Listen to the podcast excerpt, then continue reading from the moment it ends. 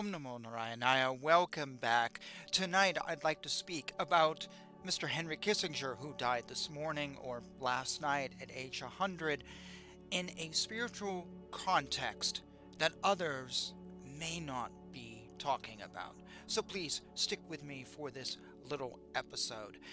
Before I go too deep, let me just say if you like what I say, check out my other videos, live videos. I also read scripture. I'm an author. You can check out my books down below. Most of them are music related. I'll let you know about that ahead of time. So if you're looking for political stuff, that's a book I've always wanted to write and just never happened. Um, but I am a historian and have studied history, so I have a few history books, but they're regional things. But check that out. Also, check out this show. If you're not a YouTube person, you can see it on Rumble and BitChute and Spotify and Amazon and a bunch of other websites that I'm blanking on in the moment. So, let's talk about Henry Kissinger. I got the news this morning. My girlfriend says to me, Someone you like died. Oh, well, don't tell me, don't tell me. And I break out my phone. Ugh. God. I didn't realize he was that old. I didn't realize he was just a few months different from Jimmy Carter, who I thought had died because Rosalynn just passed away. Anyways, I'm uh, looking at the news. I pulled up the Rolling Stone obituary the only obituary I've read, uh, and there was a factual error in it, a blaringly large one. But Rolling Stone has an agenda, and it's hate, not necessarily doing research, even though if they did their research and corrected this error, they'd actually have something for their arsenal of hate. And when I say hate, the headline was Kissinger, war criminal. They could have had great ammo in there, but they're so obsessed with their feelings they just stopped. Now, how do I know there was a factual error? Because I'm a huge presidential history buff. Oh my gosh. You can. Well, you can't say it's behind my couch, but I have, I don't know, over, well, maybe a hundred presidential biographies, and I've read about half. Um, I've wanted to write a few, as I kind of hinted at, and I just love presidential history. I love reading about the presidents. And my favorite president to read about, or one of them, uh, is Richard Nixon. I find him beyond fascinating. I've read many books about him. I actually have collectible items about him. I'm going to use this pen as a pointer. Let's see if we can do this. You can just barely see two pieces of paper here. Those are first day issues from when Nixon was elected, first day issues, uh, postage stamps. And they're actually being held up with salt and pepper holders, one with Nixon's face, one with Pat Nixon's face, which were given out for his first campaign. And I bought those as a housewarming gift. Yes, I bought a housewarming gift of Richard Nixon memorabilia. That's how big of a fan I am. I've read many books by him. Uh, no, sorry. I've read a, his last few books, um, I've read books about Nixon by insiders and outsiders. And because of that, I've read about um, Mr. Kissinger. I've also read uh, two books by Kiss about Kissinger. One is called The Super Kraut. It was actually written in the 70s while he was with Mr. Ford. And it's just total anti Kissinger propaganda. The other book was a gift to me because people know I like Nixon and anything about him, and that is the Niall Ferguson five, six hundred page biography of Kissinger from his birth all the way to when Nixon wins the presidency. It is highly recommended. I, I can't tell you how much I recommend it. I learned so much about um, Germany after the war and the misinformation of our media during the Vietnam War, plus the Nixon campaign. Don't know if you knew this, but Kissinger and Nixon didn't like each other. But Kissinger was considered the smartest man in international affairs, and he wanted to win, so they joined up. And he left, you know, Rockefeller, who's been forgotten about. Ironically, uh, I mentioned in a previous episode I was reading a book by Maharishi, sorry, a book about Ramana Maharshi, and as soon as I'm done with that, which is like 25, 30 pages, I was going to start this book of all things, When the Center Held, about Gerald Ford by Donald Rumsfeld. And I've read numerous things about him, though I don't have his um, memoir about Kissinger and didn't even know he was about to die or that he was ill or anything. So I'm just a huge fan. So, what I'm about to say about him comes from my reading. As I said, I read one obit, uh, and that just randomly came up on my phone, and uh, I watched one video about him. So, if you want to respond and go, oh, you Trumpster, oh, that's what CNN, or that's what Fox says, I have no idea what anyone has said. I literally have no clue. I've been busy all day and haven't been able to Google. So, what I'm saying comes from my opinion reading books, particularly Niall Ferguson's book. So, please don't accuse me of squawking Tucker Carlson or wh- whoever. It doesn't matter. I'm not. These are my ideas.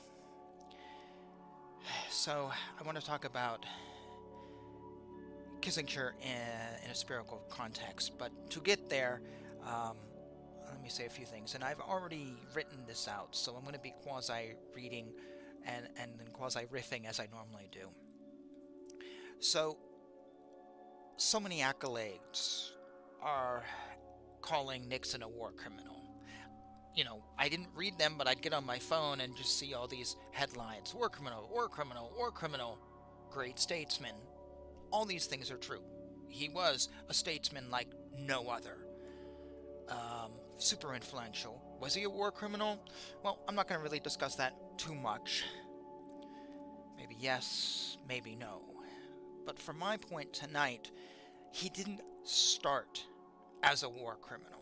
No more than Hitler started as a mass murderer or whatever. He didn't start out that way. And he certainly didn't plan to become one. And he probably didn't see himself as one. Maybe he did, but mm, I don't know.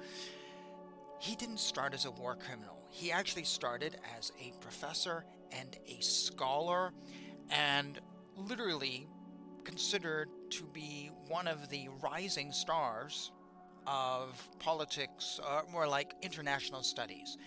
He was considered to be one of the smartest men in the DC community when it came to international affairs. And it didn't happen overnight. He had his ups and downs to build up that reputation. And even if he had problems, he was still a rising star. And I'm talking about after World War II. I'm not talking about the 60s or 70s. I'm talking about after World War II. He was considered a rising star so much that John F. Kennedy gave him an office in Washington, D.C. People don't realize that. And he continued to have an office through President Lyndon B. Johnson. Uh, he was the man you wanted. Then, later, um, he joined the campaign for Rockefeller, and um, who was running against Nixon. They did not like each other. They did not trust each other. They did not have anything to do with each other. They actually, uh, Rockefeller, I'm um, sorry, Kissinger called out Nixon in the media. didn't think he was a suitable candidate for president. But Nixon wanted the best. He wanted to surround himself with the best. He wasn't a stupid man. He was actually intelligent, but just paranoid. And he knew you need to bring in people who can fill in your gaps in your knowledge. And Kissinger was the man. He was a rising star. He was, you know, the expert. He'd worked in Germany. Afterwards, he was Jewish. He was a scholar. He was the guy. And Kissinger also realized that Nixon was kind of going to be the nominee. And he wanted to increase his fame. Sticking with Rockefeller wasn't going to work out in the long term, so he switched alliances, moved to the Nixon campaign, and we know the rest. Nixon became president, Rockefeller is faded in the history, and you know, Watergate, etc., etc. Kissinger stayed in the White House through Ford, and um, then, according to Rolling Stone magazine, left power. Uh,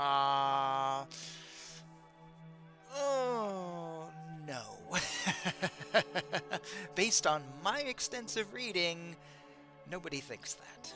Only people who don't study history. You see, since Ford, Kissinger has remained in D.C. as a uh, consultant. I've been on the website for his company. You will find no clients on that website. Oh, actually, website's probably gone now. But there was no clients when I looked at it a few years ago. He's just a consultant. And I read someplace that his office is subsidized by the government. He's a consultant for the government, subsidized by the government. Huh. So essentially, he may not have had an official position after Ford, but he never left. He was an advisor, unofficially or officially, to Carter, Reagan, Bush, Clinton, W, uh, Obama, Trump. I don't think he probably advised Joe Biden due to his age. He has been there, much like um, someone's been in your company for decades, decades. Yeah, my boss has been at my company since 1972, and he doesn't plan on retiring anytime soon. Even if that person doesn't have the influence or, or isn't involved and stuff, you still go to them because they've been there longer than anyone. And that's Kissinger. I think he was a go to guy. So when Rolling Stone says he lost power, yeah, I don't believe that. I think he just changed his relationship to things. He got off the radar, which is a better place to be, and became something like the Koch brothers. Um, which was a D- David Koch who ran in the Libertarian Party, lost, but then reinvented himself as a behind the scenes player and had way more influence. So the Rolling Stone had that so wrong. Uh, the fact they think he lost power. No, just whatever. Anyways, let's go back um, to um, Richard Nixon and the campaign. So I believe that Henry Kissinger would have been famous even if Nixon hadn't been our president. He was just he was just the guy. Um, whoever would have been president probably would have called upon him. And he wasn't a war criminal. He was just a great intellectual. Then, um, here we have Nixon, a very fascinating man, very influential man, and super paranoid who surrounded himself with folks, created a world of paranoia, surrounded himself with power hungry folks who took advantage of this, you could say greedy, and, well, you, you know the rest. Everyone knows the history of Nixon. No matter what country you live in, you've learned it. And what we have is the movement of Kissinger from a great intellect into the war criminal that his obits have talked about. And this is where we're starting to move to the spiritual part of today's talk.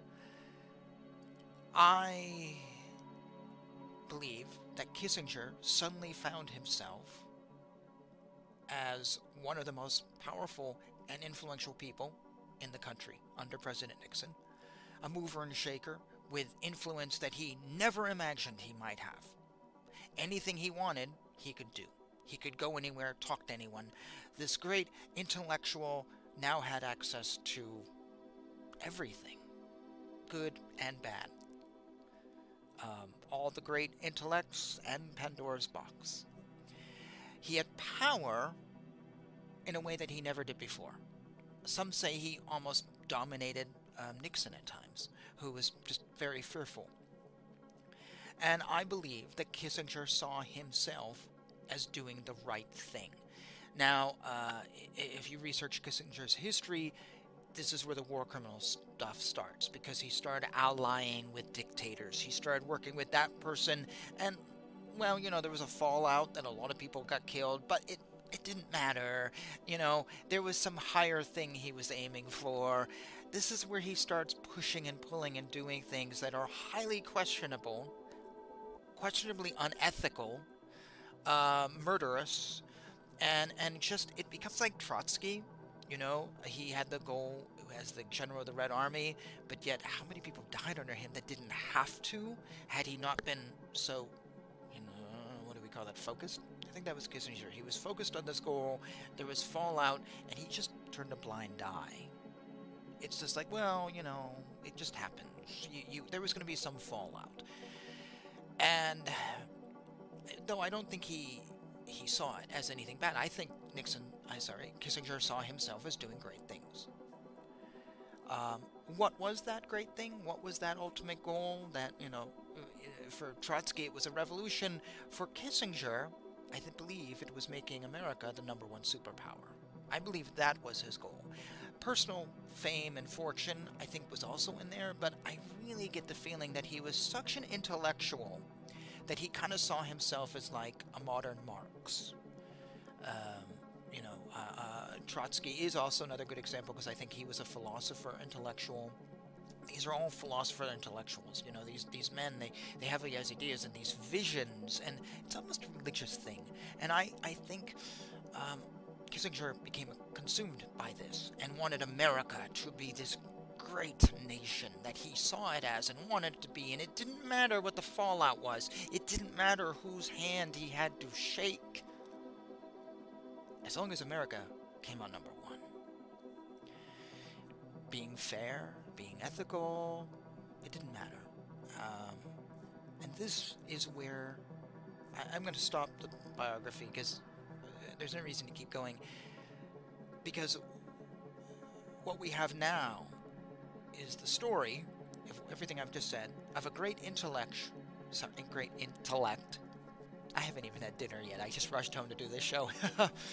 um, going from a position of just another professor into a position of a mover and a shaker, super mover and shaker.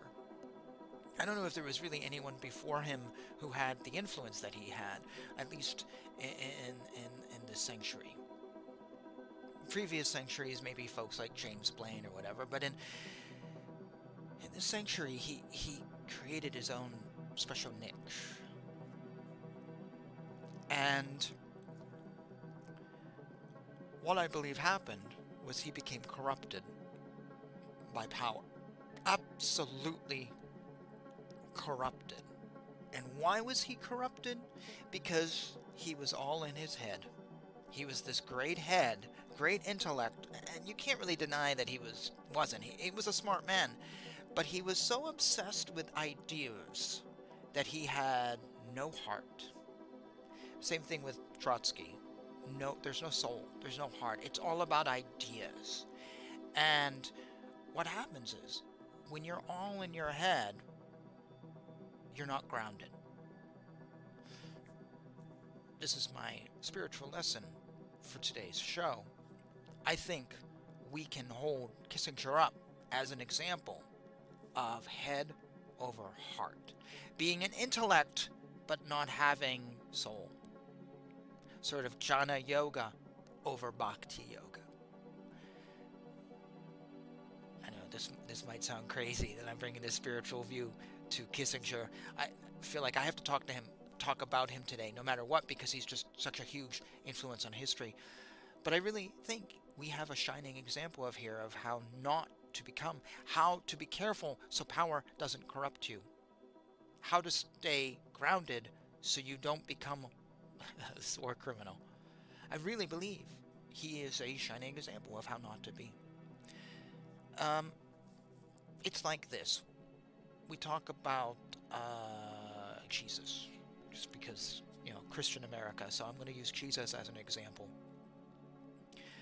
Uh, I, I've met people who are like, oh yeah, I believe in Jesus, and I've read Chesterton and C.S. Lewis, and I, I've studied these books, and yes, Jesus existed, and he was a great man. And, and I would talk to them, and I go, well, what's your relationship with Jesus? Oh, um, um, ah, yeah. Uh, um, let's not talk about that, because they didn't have one. There's people I know who can run races around me intellectually, but they have no faith. You know, I believe in the history, but I I don't believe in I I don't have a relationship. You know what I mean? You know the situation. And we run into these religious people. It's all head for them, it's all an intellect game, it's all facts and figures and stuff, but they have no ground because they have no soul, there's no heart, there's no real emotional meaning to the belief. It's just facts and figures. It's just reading this book and memorizing. Well, this happened and this happened and this happened. Yes, but what does it mean for your life? Uh, well, you know, this happened. Yes, but what does this mean? I talked about this in a recent um, live show. You know, we can study the text and we can learn this stuff. Um, was the last Spiritual Seekers class I did, number seven, and I asked the question, yes, but all this facts and stuff, what does it mean when we're walking in the street? And we say to someone, oh, it, I, asked the question in the show, you know, we say we're enlightened, but what does that mean? You walk up to a friend and, and we say, oh, I haven't seen you in 20 years. By the way, I'm enlightened. And your friend's going to go, uh, and they're going to say, uh, and? What does that mean? That's the problem many of us have over many things.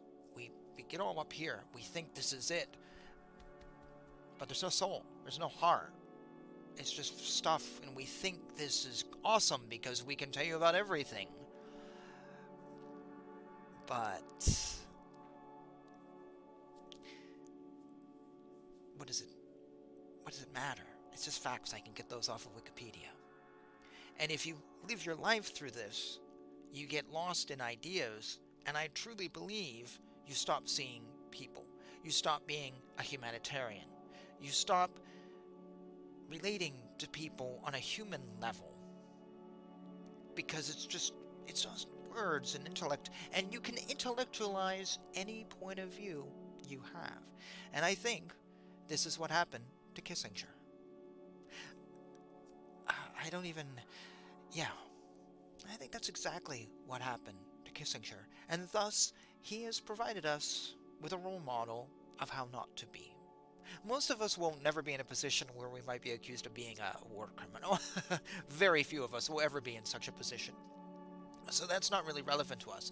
But just as a man, a father, a scholar, a Jew, a husband, um, a member of the White House, an outsider, just as a human, we could just look at his actions and go, okay, he's teaching us not to have our head over our heart. On the other hand, you may not want to have your heart over your head either. That has its own share of problems. So he was a study in being too much too much up here and a study in also in how power corrupts and then how that power leads you down dark paths. He may have thought he did right intellectually, but without that heart, how many died because of him? Far, far too many. So, yeah. Those are my thoughts on Mr. Kissinger. I'm not going to argue too much on the, the war criminal thing. You can read your history. I do believe every statement about him has been right and every statement has been wrong. He was a great scholar, but he got corrupted.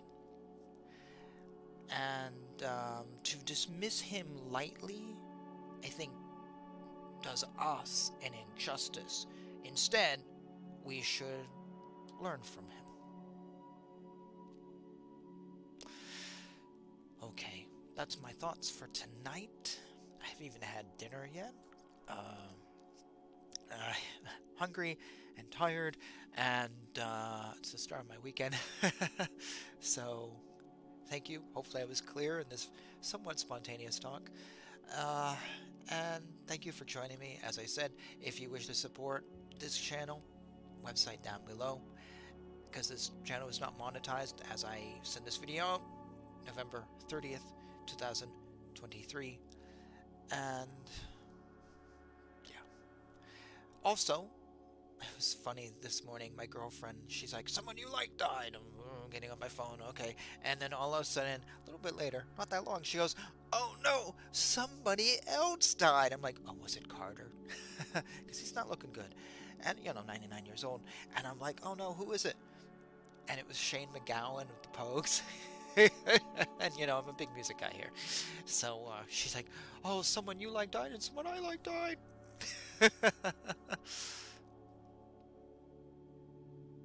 so uh, weird place, but we'll say shout out to Shane MacGowan. Anyways, made for an interesting morning, interesting day.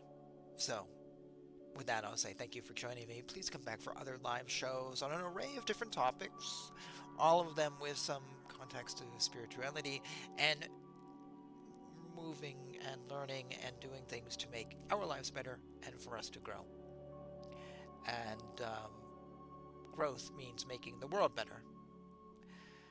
So, uh, yes, thank you for joining me. Jai Shri.